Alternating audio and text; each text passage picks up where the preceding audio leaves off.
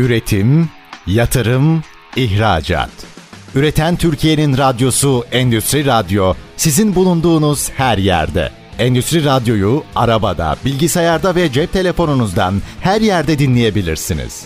Endüstri Radyo.com Ertan Öz Yardımcı'nın hazırlayıp sunduğu Lebiderya programı başlıyor.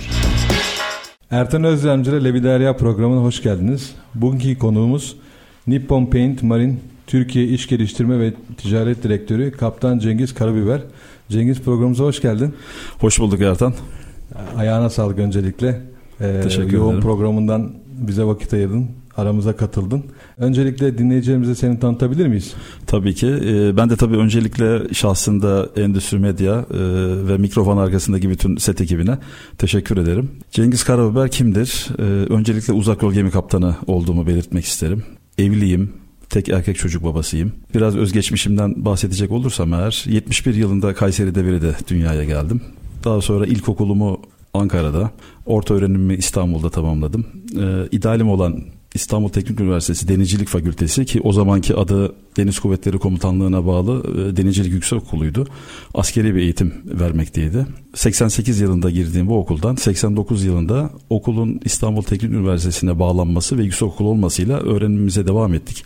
92 yılında mezun oldum. Mezun olduğumuz yıl okul fakülteye döndü. Bir yıl hazırlık programıyla beraber 5 yıllık öğrenime geçti. 92 yılında mezun olduktan sonra e, yaklaşık 2 sene e, güverte zabiti e, ünvanıyla deniz nakliyat gemilerinde, farklı gemilerde deniz hayatım başladı. Deniz nakliyat da hepimizin için bir e, önemli bir Evet, e, deniz nakliyat gerçekten denizcilik sektörünün okuluydu. Özellikle o dönemde sadece benim de mezun olduğum Yüksek Denizcilik Okulu'nun e, sektörün tek sivil denizcilik okulu olduğunu düşünürsek e, ve mezunlarının çoğunlukla deniz nakliyatta ve Denizcilik Bankası deniz yolları işletmesinin yolcu gemilerinde hizmet verdiğini düşünürsek bir yerde okuldan sonra e, mesleğin uygulamalı devamıydı e, her iki kurum, güzide kurum. Tabii her iki kurumda şu anda e, artık geçmişte kaldı. Faaliyetlerini durdurdu. Gönül isterdi ki devam etsin, güçlenerek devam etsin ama maalesef olmadı. Şartlar.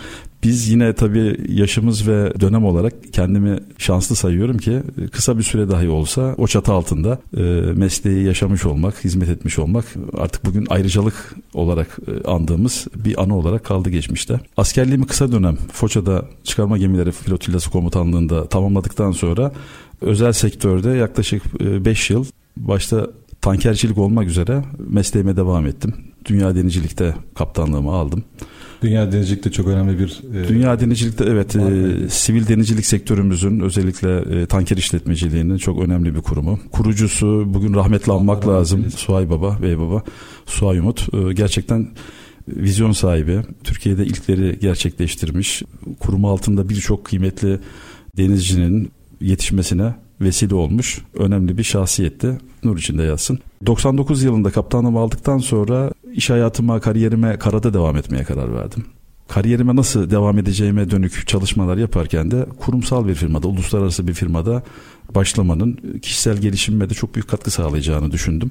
Birçok tabii alternatif vardı. Özellikle denizden güverteci olsun, makinacı olsun, kaptan veya baş mühendisliğini aldıktan sonra karaya geçen meslektaşlarımız için tabii ki denizcilik firmalarının enspektörlük, işletme müdürlüğü, teknik müdürlüğü gibi e, çok farklı seçenekler, e, imkanlar mevcut olmasına rağmen ben e, yönümü deniz boyaları, gemi boyaları üzerine bir uluslararası firmada teknik servis departmanında e, teknik servis temsilcisi olarak başlayarak e, adım atmış oldum. Dünyanın sayılı firmalarından biriydi bu Akzo Nobel. Orada 16 yıllık bir geçmişim var. 16 yıllık süre boyunca o basamaktan en son ayrıldığım 2015 yılında Türkiye, Türkiye Cumhuriyetleri ve Mısır'dan sorumlu Bölge Genel Müdürlüğü mertebesine kadar gelip değişik iş deneyimleri edinme imkanım oldu. Daha sonrasında bir e, benim için bir detoks dönemi olarak görüyorum.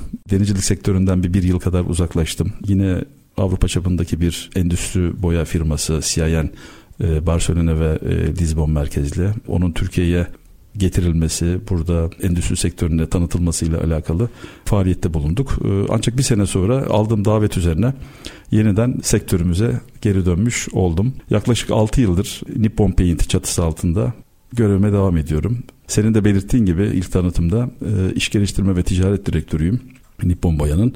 İş hayatının yanında e, sivil toplum örgütlenmesine de neredeyse kareye geçtiğimden beri büyük ilgi duymaktayım. Birçok e, sivil toplum örgütünde görev aldım. Bunlardan herhalde en uzun sürelisi tabii bir mensubu da olmam vesilesiyle Turgut Akyol Gemi Kaptanları Derneği'nin yönetim kuruluydu. Yaklaşık 7 dönem yönetim kurulunda görev yaptım. Son iki dönemi e, yönetim kurulu başkanı olarak 2009-2014 yılları arasında. Aynı dönemlerde İstanbul Teknik Üniversitesi Denizcilik Fakültesi Mezunlar Derneği Vakfı. Evet. Kısa adıyla DEFAV. E, Sosyal Yardım Vakfı. E, burada da iki dönem e, görev yaptım. Başkan yardımcılığı ve genel sekreterlik görevlerini üstlendim. 2011 yılında benim de Kaptanlar Derneği'nde yönetim kurulu başkanlığı görevini sürdürdüğüm e, süreçte camiamızın önde gelen 5 sivil toplum kuruluşu e, ve bunlara destek olan biri o da diğeri az önce adını zikrettiğim defa vakfımız olmak üzere 7 sivil toplum kuruluşunun 5'inin aktif, ikisinin de onursal üye olarak katıldığı Türkiye Denizcilik Federasyonu'nu kurduk. Ee, önemli bir adımdı denizcilik endüstrimizin gelişmesine katkı sağlamak adına. Bugün geride bırakılan 11 yılda oldukça yol alındı. Neredeyse sayısı 30'lara yaklaşan e, sivil toplum kuruluşu bu federasyonun çatısı altında faaliyet göstermekte. Denizciliğimizin gelişimine, deniz insanımızın şartlarının iyileştirilmesine, yaşam kalitesinin yükseltilmesine dönük çalışmalarını, faaliyetlerini sürdürmekte. Daha ne olsun diyorsun benden bu kadar. Tabii söyleyecek çok şey var ama evet. kısaca Cengiz Karabiber böyle. 30 yıllık meslek e, yaşantımı bugün itibariyle yani geldiğimiz nokta itibariyle bu şekilde özetleyebilirim. Maşallah.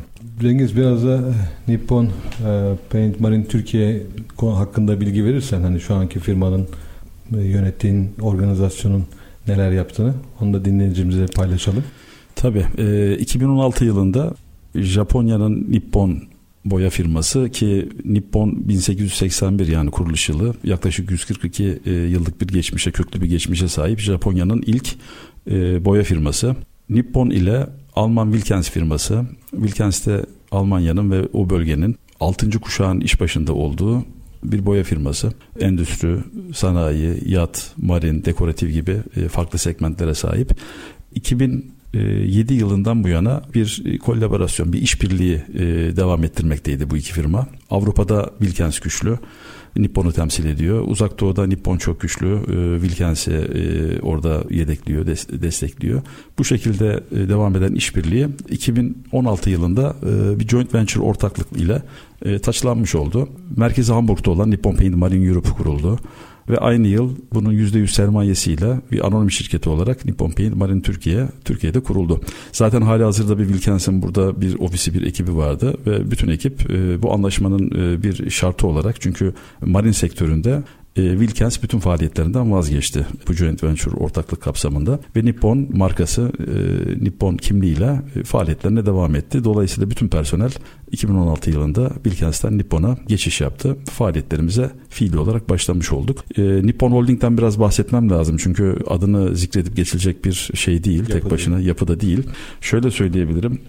Japonya'nın ilk uluslararası ehliyete sahip gemi kaptanı tarafından kurulmuş Nippon zamanında 1881'de. Kaptan Yasaka. Ondan sonra tabii birçok branşta gelişmiş. Otomotivden endüstriye, e, yattan marine, sanayiden e, dekorative oldukça zaman içerisinde büyüyen, bugün yaklaşık 8 milyar dolarlık bir global cirosu olan 96 üretim tesisi, e, birçok ülkede faaliyeti satış ofisi olan Asya'da bir numara dünya sıralamasında da e, ilk dört içinde olan bir devasa yapıya ulaşmış yaklaşık 26 bin çalışanıyla ve gerçekten e, Japonya'nın önemli markalarından biri. Nippon zaten kelime anlamı itibariyle Japon demek. E, bir ulusal boya markası olarak görülmekte ve uzak doğuda çok takdir edilmekte. Teknoloji ve inovasyona yaptığı yatırımlar ve birçok e, segmentte inovasyonlarıyla, teknolojisiyle önce olan bir firma. Nippon Türkiye olarak yaklaşık 23-24 kişilik bir çalışan ekibimizle faaliyetlerimize devam ediyoruz.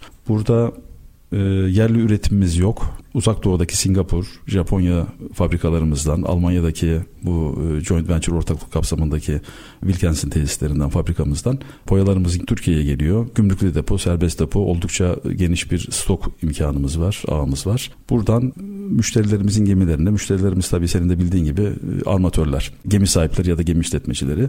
Çoğunlukla onların gemilerine e, ya gemide bakım tutum ihtiyaçları için limanlarda ya da gelmiş oldukları tersanelerde ihtiyaç duydukları havuzlama, bakım boyalarını tedarik ediyoruz. Yeni inşa gemilerine boya veriyoruz. Teknik servis hizmet tedarik ediyoruz. Ayrı bir teknik servis ekibimiz var. Uzman sertifikalı mühendislerden kurulu 5 kişilik bir teknik servis ekibimiz var.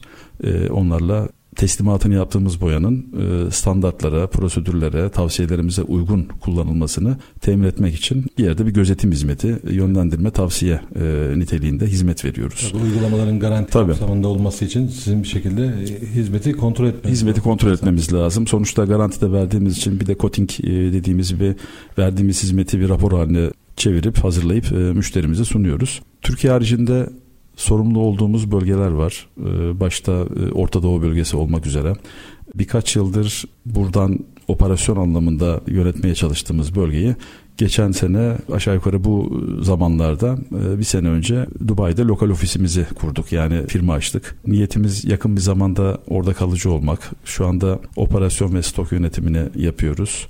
E, ancak orada gerçekten büyük bir potansiyel var. Özellikle bölgenin petrol ve gazdan dolayı bir enerji üssü olması, birçok başta tanker olmak üzere denizcilik firmasının, işletme firmasının e, bölgede muhkim olması iştahı kabartan bir pazar imkanı sunuyor bütün tedarikçilere sadece bu boya ile alakalı demiyorum. Çünkü dünya çapındaki bütün e, firmalara baktığınız zaman e, herkesin o bölgede bir şekilde bir faaliyeti var.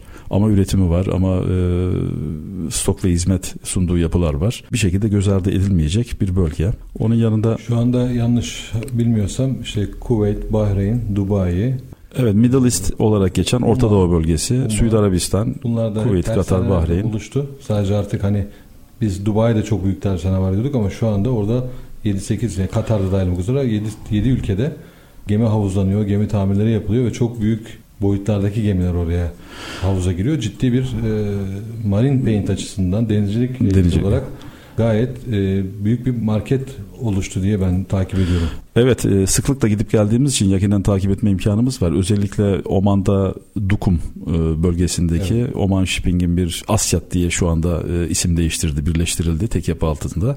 Hükümete ait, Oman Devleti'ne ait bir tersane var oldukça büyük bir tersane. Yan sanayisiyle alakalı eksiklikler var tabii şu anda. Onların zaman içerisinde mutlaka giderilmesi lazım. Çünkü en ufak bir e, malzemeye ihtiyaç olduğu zaman eğer ki yerelde tedarik etme imkanı yok ise ki çoğunlukla şu anda mevcut değil. En yakın tedarik noktası Dubai oluyor. O da e, bir gün iki günü bulabiliyor mesafe itibariyle büyük bir potansiyel var. Suudi Arabistan'ın mesela dünyanın en büyük tersanesini inşası ile ilgili faaliyeti şu anda devam ediyor.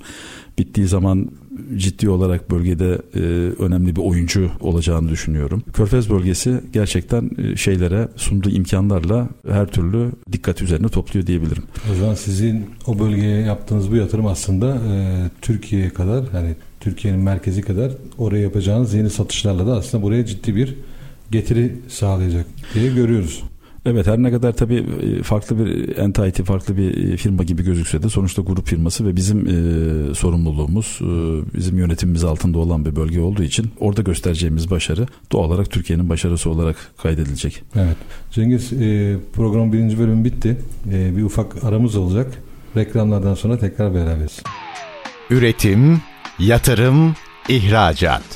Üreten Türkiye'nin radyosu Endüstri Radyo sizin bulunduğunuz her yerde. Endüstri Radyo'yu arabada, bilgisayarda ve cep telefonunuzdan her yerde dinleyebilirsiniz. Endüstri Radyo.com Ertan Özlemci ile Leviderya programının ikinci bölümündesiniz. Konuğumuz Nippon Paint Marine Türkiye İş Geliştirme ve Ticaret Direktörü Kaptan Cengiz Karabiber. Ee, Cengiz şimdi ilk bölümde seni geçmişini işte e, Nippon Marine'in e, yapılanmasını konuştuk. Evet. E, şimdi biraz daha genele dönmek istiyorum ben. İşte gemi inşaat sanayi deniz, denizcilikte önemli bir olgu. Son 20-25 yılda da çok ciddi ataklarla Avrupa'nın lideri dünyada da çok sayılı noktada bir yere geldik hep beraber.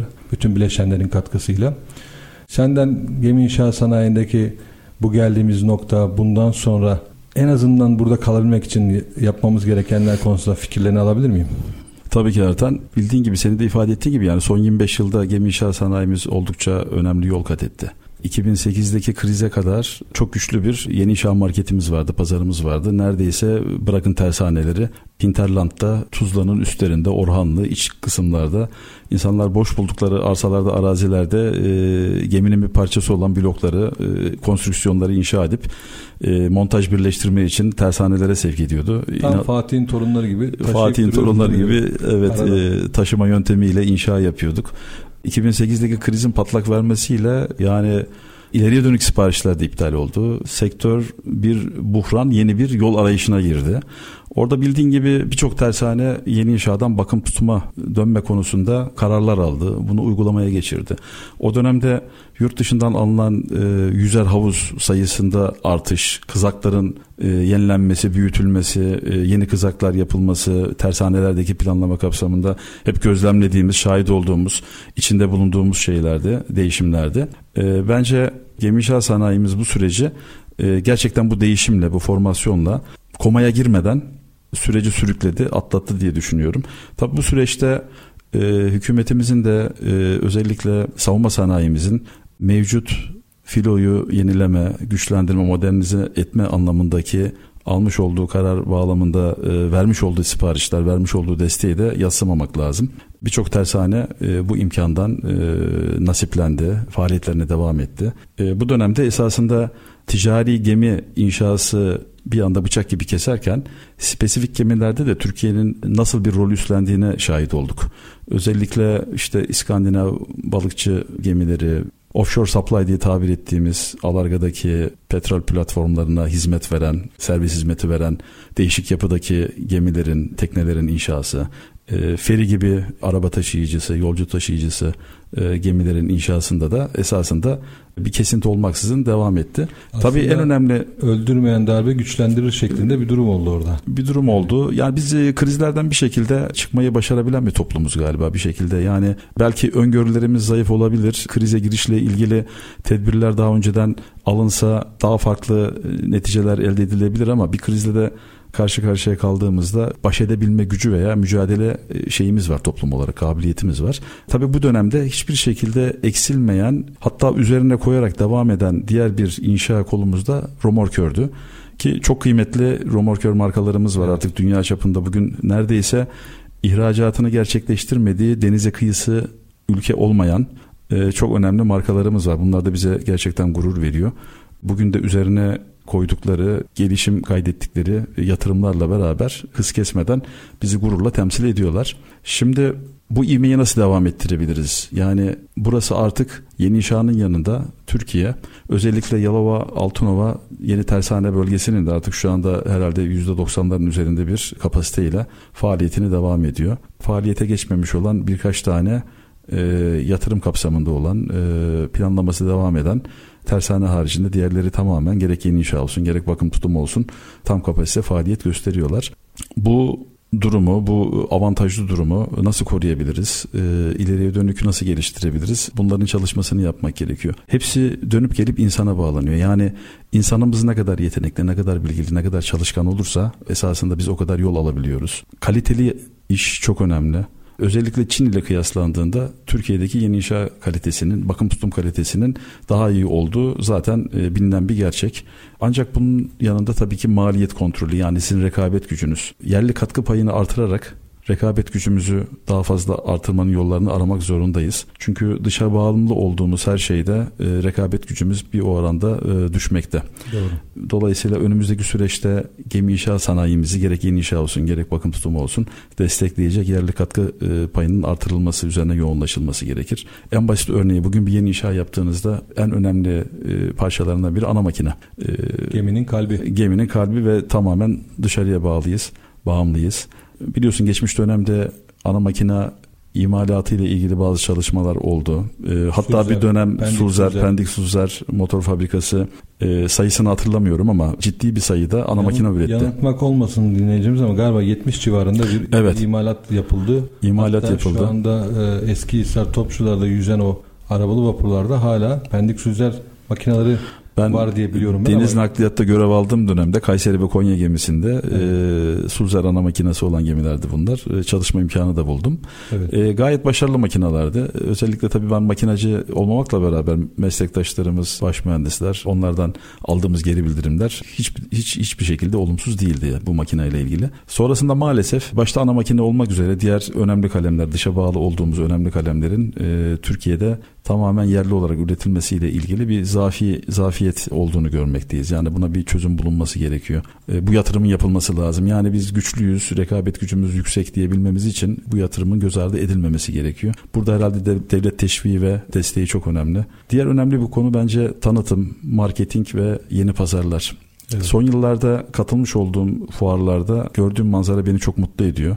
Çünkü başta tersanelerimiz olmak üzere e, Türk markalarının, e, Türk firmalarının büyük bir iştahla, büyük bir istek ve arzuyla bu fuarlarda boy gösterdiğini, e, her geçen gün sayısının arttığını görmekteyim. Biliyorsun bu sene yine bizim için bir fuarlar yılıydı. Yani özellikle pandemi döneminde iptal edilen, önce ertelenen ondan sonra da iptal edilen Yunanistan'daki Posidonya ve Almanya'daki SMM e, fuarları ki bunlar dünya çapındaki iki önemli denizcilik fuarı. Evet. İkisine de gitme imkanı bulduk. E, ikisinde de gördüğüm şey e, manzara gerçekten sektör olarak orada olduğumuz ki Gemi İnşaat Sanayicileri Birliği'miz GİSPİR'de bu konuda takdire şayan e, bir pazarlama marketing stratejisi yürütüyor. Çok iyi bir ekipleri var. Son iki dönemdir zaten e, Murat Kıran Başkan'ın liderliğinde oldukça güzel çalışmalar yapıldı. Gerek Deniz Ticaret Odası tarafımız yani meslek örgütlerimiz gerekse GİSPİR her ikisi de ülke tanıtımına, dış sermayeyi ülkeye çekmeye dönük temaslarını sürdürüyorlar. Bunlar gerçekten memnunluk verici faaliyetler. Sektör bileşenlerinin düzenli olarak arama, sorgulama ve iyileştirme toplantıları yapın, yapması gerektiğini düşünüyorum. Bir ölçüde yapıyorlardır mutlaka ama yani bunun mutlak surette ciddi olarak ele alınması, e, sektörün ihtiyaçlarının, sıkıntılarının, sorunlarının çözümü için gerekirse destek arayışının e, hükümet nezdinde temaslarıyla sağlanması için mutlaka daha etkin bir rol üstlenmesi gerekiyor. Biraz da sayılardan bahsedecek olursak yani evet. gemi inşa sanayi dedik. Sanayimizde durum nedir? Kapasitemiz nedir? Şöyle bir baktığımız zaman yani gerçi bendeki veriler 2020-21 verileri ama e, çok değiştiğini düşünmüyorum. Yaklaşık sektörde gemi, yat, inşa, bakım ve onarım faaliyetleri gerçekleştiren 84 tane tersanemiz olduğunu görmekteyiz. E, burada 28 adet tersane ile İstanbul Tuzla bölgemiz, 30 adet tersane ile Yalova bölgemiz, ondan sonra Zonguldak'ta 9 tane, Körfez bölgesinde, e, Kocaeli Körfez bölgesinde 5 tane, 3 tanesi Çanakkale'de, 3 tanesi Trabzon'da e, ve Samsun, Kastamonu, Adana ve Ordu'da, Ordu ve Hatay'da da birer tane olmak üzere tersanelerimiz baktığımız zaman ülkenin her tarafına yayılmış durumda. Ama tabii iki tane merkezimiz var. Tuzla ve Altınova tersaneler bölgesi. Özellikle kamu tersaneleri dahil olmak üzere 33 tane de yüzer havuzun ve 11 tane kuru havuzun aktif olarak faal olduğunu, e, hizmet verdiğini görmekteyiz. Sayılar oldukça önemli. Burada Güzel havuzlarımızın kapasitesinin de son yıllarda artması, özellikle boyutlarının artması 200 bin deadweight ton ve üzeri tonajdaki gemilere de e, bakım tutum hizmeti, havuzlama hizmeti verebiliyor olduğunu görmek rekabet açısından çok önemli. Tamir bütçelerini de çok yükseltiyor bu tonajların büyümesi. Her gemiden alınan hizmet bedellerinin e, büyümesine çok büyük katkı var. Çünkü büyük gemilerde operasyonlar, tonajlar çok daha farklı oluyor. Kesinlikle artı diğer taraftan baktığımız zaman gerçekten yani zenginliğimiz e, kapasitemizin yanında inşa ettiğimiz bakım tutum hizmeti verdiğimiz e, gemi tipi çeşitliliğiyle de ön plana çıkıyor. Yani e, ne inşa ediyoruz? Feribot, yolcu gemisi, enerji gemileri, romorkörler, ürün petrolü e, taşıyan gemiler, platform destek ve tedarik gemisi az önce belirttiğim evet. gibi. E, özellikle mega yatlar, balıkçı gemileri, dökme yük gemileri, konteyner derken otonom gemiler, buz kıran başlı gemiler, araştırma gemileri yani oldukça e, geniş yelpazede neredeyse inşa edemediğimiz gemi tipi yok gibi şu anda. Ee, Şeye uzaktık. Kruz tip gemilere bu yolcu gemilere en sonunda bildiğim kadarıyla tersen tersanesi belli boyutta bir e, yolcu gemisi yani öz şey turistik yolcu gemisi. Turistik yolcu gemisi. Evet ilk adım olarak görmek lazım. Umarım ardından kruzların da inşasına dönük e, yatırımlar ve alınacak işlerle beraber gelişime katkı sağlayacak evet, güzel haberler alırız. E, yüksek teknoloji ve e, yüksek lüks e, bir şey sektör yolcu gemileri. Orada da eğer yeni inşaada veya tamirde e, biraz rol al- alabilirse tersanelerimiz bizler gibi yan sanayi ekiplerine de çok ciddi e, artırım gelebilir yani işle ilgili olarak. Kesinlikle mutlaka bütün e, sektör paydaşları bundan nasiplenecektir. Diğer taraftan ülke savunmasına katkı sağlayan tarafa baktığımızda çok maksatlı amfibi hücum gemisi bu e, LHD dediğimiz Evet. e, bugün e, gururumuz Anadolu Sedef Tersanesi'nde neredeyse teslim aşamasına geldi. Evet. İkinci geminin e, inşası devam ediyor. E, muhtemelen e, üçüncüsü de plan program kapsamında diye duymuştum. E, sahil gü- güvenlik arama gemileri, e, sağ güvenlik botları, ultra hızlı tekneler, denizaltı kurtarma ana gemisi Moship diye tabir ettiğimiz Evet. ondan sonra kurtarma ve çekme gemileri, yeni tip karakol botları, çıkarma gemileri, Milgen projesi, korvet projesi, denizaltı projemiz, ikmal gemileri derken yani neredeyse deniz kuvvetlerimizin ihtiyacı olan bütün donanma birimlerini tamamını Türkiye'de inşa edebilecek, inşa etmekte olduğumuz bir yapıya geldik. Bu da gurur verici. Şeyde atlamayalım e, savunma sahneleri şimdi son e, yapılan teslimler oldu. Bu insansız deniz araçları. Hani aynı bir bayraktarın e, Evet. gökyüzünde yaptığını benzerlerini şu anda bir iki tersane Ares bildiğim kadarıyla e, Sefine var. Bir başka da olabilir unuttuysam kusura bakmasınlar. Onlar da insansız deniz aracı yaparak çok çeşitli görevlerde e, herhangi bir insan zayiatı olmayacak şekilde savunmayı destek olacak, Destek olacak. e, platformlar geliştirip denize indirdiler. Gerçekten bunlar da güzel haberler. Çünkü değişmeyen tek şey değişim. Öyle teknoloji baş döndürücü bir hızla yol almakta. Bunun gerisinde kalmadan e, yakalayabiliyor olmak, ilkleri gerçekleştirebiliyor olmak da çok güzel. Gemi inşaat sanayimiz bu anlamda e, dediğim gibi yine insan kalitesine, e, insan kaynağına geliyor. Yani bugün Türkiye gemi inşaat sanayi ihtiyaç duyduğu e, gemi inşaat mühendisini pekala Türkiye'deki e, kaynaklardan, üniversitelerin, ilgili teknik üniversitelerin gemi inşaat bölümlerinden, e, deniz bilimleri bölümlerinden sağlayabilmekte. İnsan kaynağı sıkıntımız yok. Sadece insan kaynağımızın doğru yönlendirilmesi, doğru istihdam edilmesi önemli bir konu. Bu konuda da almamız gereken yol var. Bu konuyla ilgili senin görüşlerini araya gireceğiz çünkü şimdi o bölmeyelim diye istiyorum. Aradan sonra bu konuyu seninle bir şöyle masaya yatıralım isterim. Tabii ki. Reklamlardan sonra tekrar beraberiz. Üretim, yatırım, ihracat. Üreten Türkiye'nin radyosu Endüstri Radyo sizin bulunduğunuz her yerde. Endüstri Radyo'yu arabada, bilgisayarda ve cep telefonunuzdan her yerde dinleyebilirsiniz. Endüstri Radyo.com Ertan Özlemciler ile bir derya programının 3. bölümündesiniz. Ee, konuğumuz Nippon Paint e, Marine Türkiye İş Geliştirme ve Ticaret Direktörü Kaptan Cengiz Karabiber. Ee, Cengiz en son e, gemi sanayiyi konuştuk ama tam Evet. sonlarına doğru böyle istihdamla ilgili e, yorumların oldu. Evet e, yaklaşık 5 veya 6 tane üniversiteden e, mühendis e, yetiştirilmesi, Evet. gemi sanayine hizmet verilmesi konusunda bir e, altyapı oluştu. Ancak benim gözlemlediğim muhtemelen senin de benzer şeyi e, değineceğin gibi yönetim kadrosuyla ilgili işleri, projeleri yürütecek ekiple ilgili sorun pek olmasa da bu işleri sahada yönetecek, yürütecek teknik kadroyla ilgili bir zafiyet oluştuğu gibi gözüküyor benim açımdan gördüğüm kadarıyla tersanelerde veya imalat yerlerinde, imalathanelerde yani yan sanayide. Ee, senin bununla ilgili bir gözlemin, e, bir fikrin, bir şeyin oluştu mu? Dikkatini çekti mi hiç? Esasında bu sorun gemi inşaat sanayimizde de var. Gemi üzerinde gemi insanı e, kadrolarımızda da var Ertan.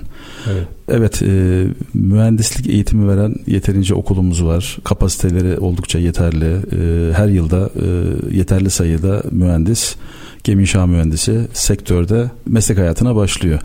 Ama orta düzeyde e, sahada bu işi fiili olarak birebir yapacak e, gerek e, meslek e, liseleri gerek meslek yüksek okullarından mezun olan teknisyen diye tabir ettiğimiz sınıfa ait yani bir lisans eğitimi almadan meslek hayatına atılan gençlerimiz için e, maalesef bir orada bir zafiyet, bir eksiklik, bir konumlandırmada yaşanan bir sıkıntı var. Bunun da mercek altına alınması, bununla ilgili de bir kalıcı bir yol haritasının çizilmesi gerektiğini düşünüyorum. E, aynı şekilde denize dönecek olursak, e, evet denizcilik okullarından bir şekilde mezun olan güverte makina yani şimdi bu deniz ulaştırma işletme mühendisliği Evet. e, bölümü olarak değişti. Eskiden güverte bölümüydü ve esasında e, bölümleri güverte olsa da ulaştırma ve işletme mühendisi olarak mezun oluyor e, ve mühendislik titrine sahip oluyor. kardeşlerimiz. E, diğer bölüm zaten gemi makineleri işletme mühendisliği. Ama gemi kadrosuna baktığımız zaman zabitan kadrosu haricinde bir de e, rating diye tabir ettiğimiz denizcilik tabiriyle alt görevler var. Yani makinede lostromo, yağcı, silici gibi, güvertede güverte reisi, e, gemici, usta gemici, pompacı, fiter diye tabir evet. ettiğimiz diğer şeyler var. Diğer diğer branşlar var. Aslında e, hani tabir biraz belki enteresan olacak ama aslında savaşı kazanan ekip sahada asker evet. evet askerler hem tersane için hem gemi üzerinde hem gemi üzerinde bir gemi, gemi insanları bir tersane bir şeyi başarıyorsa evet yönetim kadrosu önemli ama yönetilecek bir ekibin olursa ancak yönetebilirsin. Bizim şu anda yaşadığımız belki bütün sektörlerde ve dünyada sadece bize de özel değil bir sorun var. Projeler var, e, saha var, evet. yönetecek insanlar var, bilgi var ama sahaya bunu aktarmakla ilgili ara eleman aranan eleman hatta ben onun ara eleman demek istemiyorum insan aranan elemanlar e, sahada yok. Ciddi bir kayıp ve erozyon var orada ciddi bir kayıp var. İşte e, bu kademedeki ihtiyaçlar için mutlaka bunun da eğitimini almış. Yani bir lise düzeyinde en azından e, eğitimini almış. Ondan sonra mesleğe atılmış e, gençlere, e, çalışanlara ihtiyaç var. Benim de denizde çalıştığım dönemde e, çoğunlukla işte e, tabii Karadenizli meslektaşlarımız bunun başını çekmekteydi. Çünkü denizi biliyorlar. Deniz yaşantısının içindeler. Onlar e, işte ekmek parası için e, denize çıkıp daha sonra denizciliği meslek edinmiş insanlardı. E, birçoğunun da hikayesine baktığın zaman ailede mutlaka bir denizci var. Ama balıkçılıkla başlamış ama küçük koster Kosterlerde e, çalışan aile birey, aile bireylerinin, akrabalarının vesilesiyle e, mesleğe adım atmış insanlar. Ama artık e, tabii dünya değişiyor. Yani e, hangi meslek olursa olsun en basit işi yapan kişinin bile bir şekilde onun eğitimini almış olması, bilinçli yapıyor olması gerekir. Dolayısıyla bu anlamda alt ve orta kademe görev alan e, şeyin çalışanların bir şekilde eğitim sorununun e, mercek altına alınması, giderilmesi gerekir. Cengiz şimdi sen İTÜ Denizcilik Fakültesi namı değer bizim hani hepimizin e, tabirle yüksek denizcilik geçmişi olan orada bir eğitim almış olan daha sonra çokça sayıda STK'da pek çok görevde bulunmuş bu konuda e, kendi zamanından vakit ayırmış biri olarak e, dinleyicilere denizcilik eğitimi denizcilik kültürü denizcilik aşkı hatta senin açından Bununla ilgili biraz bir e, bilgiler verir misin? Yani denizcilik farklı bir sektör, farklı bir hayat ama yaşandığı zaman, içine girildiği zaman çok çok da güzel ve insana pek çok şey kazandıran bir olgu. Biraz biz ülke olarak denizlere çok haşır neşir gözüksek de bizler insanlar, halkımız çok uzak kaldı. Pek de tanıtım şansı olmadı. Biraz o konuda dinleyicilerimize denizi anlatabilir misin? Tabii memnuniyetle Ertan. Denizcilik bana göre dünyanın en güzel mesleği, en güzel şeyi en güzel uğraş. Yani klişe bir sorudur. Ee, bir daha dünyaya gelsen e, ne yapmak isterdin e, diye sorulsa ben koşulsuz ve tereddütsüz bir şekilde yine denizci olurdum. Ee, yine bu mesleği seçerdim. Yine uzak yol gemi kaptanı olurdum diyebiliyorum. Bunu söyleyebilmek gerçekten çok önemli. Çünkü e, etrafımızda da görüyoruz istemediği bir mesleğe itilmek zorunda kalan, seçim yapmak zorunda kalan e, ya da e, seçim yapma imkanı dahi olma, olmadan itilen e, birçok genç var. Ondan sonra e, bunun mutsuzluğunu bir ömür boyu e, süren ahlarla vahlarla keşkelerle hayatını tamamlayan e, insanlar var. Yani bu bir kadersizlikse evet böyle bir kadersizlik var. E, dolayısıyla burada gençlerimize gerçekten kariyerlerini planlarken çok önemli iş düşüyor. Bu dışarıdan yapılacak, dışarıdan ittirmeyle, yönlendirmeyle yapılacak bir şey değil. Etraf sadece bir kılavuz olabilir belki ama bunu mutlaka içinden gelen sesi dinleyip kabiliyeti, ilgisi, isteği hangi yöndeyse o yöne eğilmesi gerekir denizcinin, gençlerimizin. Denizcilik meslekten öte bir yaşam biçimi. Denizcilik eğitimi ise teorinin yanında yerinde e, uygulamalar ile ve e, pratik gerekliliği, gerekliliği yoğun olan bir branş. E, bu nedenle her şeyden önce eğitim maliyeti diğer birçok meslek konuna kıyasla oldukça yüksek denizcilik eğitiminin. Farklı kılan diğer bir hususta deniz ortamına, kapalı ve sınırlı alanlara, alanlarda yaşamaya elverişli bir yapıya sahip olmak, o psikolojik şeye sahip olabilmek. Ama maalesef günümüzde çok az denizcilik okulu yatıllık düzenine sahip. Yani yatıllık denizciliğin esasında olmazsa olmaz bir parçası. Aslında sizin e, jenerasyonundan sizin okulun eğitimin, Evet. asıl e, gücü kuvveti yatılı eğitim verdiğinden dolayı abilik ve e, kardeşlik üzerine kurulu bir kültür aşılamasından ki denizde bu çok önemli. Denizdeki ekibin 10 kişi 15 kişilik bir ekibin okyanusun ortasında bir sorunla mücadele ettiğinde Tabii. orada bu 10-15 kişi aslında bir böyle silah arkadaşı gibi bir kardeş gibi mücadele etmek zorunda. Çünkü o gemi bir şekilde karaya limana ulaşmalı. Bu da ancak iyi bir e, kültür aşılamasıyla olur yani. Kesinlikle zaten insan ilişkilerini ve psikolojisini iyi yönetebilme gerekliliği aşikar. Bu da dediğim gibi yani yatılılık o imkanı sağlıyordu. Ben 4 yıl yatılı okudum. Bunun bir senesi işte askeri yönetim altındaydı. Ondan sonrası İTÜ'ye bağlandıktan sonra e, sivilde ama yine yatılılığımız devam etti.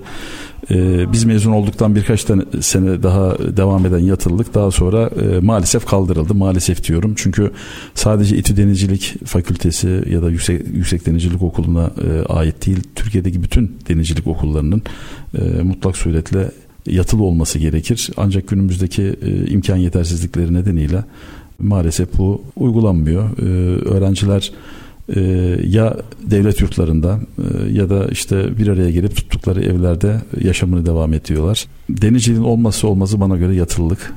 Bundan mahrum kalmış bir e, eğitim sistemi maalesef bir ayağı topal masa gibi denge kurmakta zorluk çekiyor. Çok uzun zaman alıyor. İntibak dönemi çok zor oluyor. Kaldı ki zaten istatistiklerde bunu doğruluyor. 4 sene 5 sene bir denizcilik okulunda okuduk, okuyup da mesleğe atılan e, gençlere baktığımızda e, denizde kalış sürelerinin çok kısa olduğunu görmekteyiz. Ben 4 yıllık okuldan sonra yaklaşık 7 yıllık, 7,5 yıllık bir deniz hayatım var. E, Denizi bırakırken e, meslek büyüklerimiz, abilerimiz e, bu kadar genç yaşta deniz bırakılır mı şeklinde eleştiri yapıyorlardı. Şimdi baktığımız zaman o sürenin 1-2 yıl gibi çok komik bir süreye düştüğünü görmekteyiz. Yani bir eğitim süresinin bile çok altında. Dolayısıyla e, biz yanlış insana mı yatırım yapıyoruz? Bu mesleği devam ettirmeyecek insanlar mı o koltukları e, okullarda işgal ediyor? O istihdamı e, işgal ediyor ve belki de yeterli puanı alıp o okula giremese dahi deniz aşkı olan, e, meslek aşkı olan, uzun süre denizde çalışabilme kapasitesi, imkanı olan başka bir gencin imkanını elinden alıyor. E, bu da sorgulanması gereken farklı bir konu seçim yaparken. Kültür dedik, evet denizcilik örf ve ananesi gerçekten bu mesleği yaşatan en önemli olgu. Çünkü denizin kendine göre, geminin kendine göre bir hiyerarşik yapısı var. Yani geminin mutlak hakimi kaptan ama e, aynı zamanda kaptan o ailenin bir babası gibi, e, bir koruyup kollayanı gibi. Dolayısıyla liderlik vasıflarına sahip olmayan bir kaptan mürettebatına da güven vermez. Denizcinin bir lider olarak yetişmesi de okul yıllarında başlıyor. Evet. E, yatılılık da bunu gerçekten destekliyor. Olmazsa olmaz hepsi zincirleme bir reaksiyon. Şimdi Türkiye'deki denizcilik eğitimine de şöyle bir bakacak olursak Ertan müsaade edersen Tabii ki. o kadar eski ki Türk denizciliğinin eğitim tarihçesine baktığımızda Çakabey ile Türklerin Anadolu'ya girdiği 1071 yıllarına kadar uzanmakta. Akademik seviyede ilk denizcilik eğitimi Osmanlı donanmasının Çeşme Deniz Muharebesi'ndeki yenilgisinden ders alınarak kaptan yetiştirmek amacıyla 1773 yılında Mühendishane-i Bahriye-i Hümayun kurulmasıyla başlıyor. E, bu kuruluş tabi İstanbul Teknik Üniversitesi'nin de kuruluş tarihi olarak kabul ediliyor. Evet. Türklerin bu tarihten itibaren de denizcilik eğitimini mühendislik düzeyinde vermeye başlaması konuya esasında verdikleri önemin de bir göstergesi. Türk deniz ticaret gemilerinin ihtiyaç duyduğu insan kaynağı eğitiminin başlangıcı Osmanlı İmparatorluğu'nun son yıllarına kadar uzanmakta Ertan. Ticaret gemilerinin görev yapacak olan, ticaret gemilerimizde görev yapacak olan kaptanların ilk olarak eğitimine 1884 yılında başlanıyor. Tüccar Kaptan Mektebi adıyla başlanıyor. Daha sonra işte Yüksek Denizcilik Okulu olarak devam eden bir tarihçemiz var. 80'li yıllarda 80 olaylarıyla beraber e, okul senin de bildiğin gibi Boğaz'daki e, Kabataş'taki Taş Mektep diye tabir ettiğimiz e, yerinden Tuzla'daki e, yeni adresine geliyor, kampüse geliyor. Evet. E, yaklaşık bir 7-8 yıllık bir askeri dönemi var. İşte 88'de ben okulu kazanıp da girdiğimde askeriye bağlıydık. 89 yılında okul ütüye devredildi ve 4 yıllık bir yüksek okul oldu. 92 yılında da hazırlık sınıfı dahil edilip 5 yıla çıkartıldı ve fakülteye çevrildi. E, faaliyetlerine de o günden bugüne devam etmekte olan Türkiye'nin ilk sivil denizcilik eğitim kurumu. Ama bunun yanında birçok okul faaliyete geçti. Yine istatistikler bize ne diyor? Şu anda verilerimize baktığımız zaman YÖK'e bağlı 10 tane denizcilik fakültemiz var. 17 tane denizcilik meslek yüksekokulumuz var ve Milli Eğitim Bakanlığı'na bağlı 43 tane meslek lisesi farklı yeterliliklere sahip gemi insanı yetiştiriyor. Aslında istatistik olarak rakamlara baktığımızda az da bir e, eğitim kurumu yok. Bayağı da bir eğitim kurumu var YÖK'ün kontrolünde. Evet kesinlikle. Bence ülke nüfusumuzu düşündüğümüzde, denizcilik sektörümüzün e, boyutunu e, düşündüğümüzde e, okul sayımız yeterli hatta fazla bile diyebiliriz. Önemli olan işte nitelik nicelik kıyaslamasında böyle bir niceliğe sahibiz ama acaba e, hangi nitelikte eğitim veriyoruz? Hangi nitelikte mezun veriyoruz? Eğitim kalitemiz nedir? Eğitim düzeyimiz nedir? Yeterli midir? Bunları sorgulamak lazım. Burada her ne kadar sektör duyarsız kalmasa da başta Deniz Ticaret Odası olmak üzere, sivil toplum kuruluşları olmak üzere ve meslek paydaşları, e, okul mezunları olmak üzere e, okullara gereken e, maddi ve manevi desteği gösteriyor olsa da bu yeterli mi? Yeterli değil.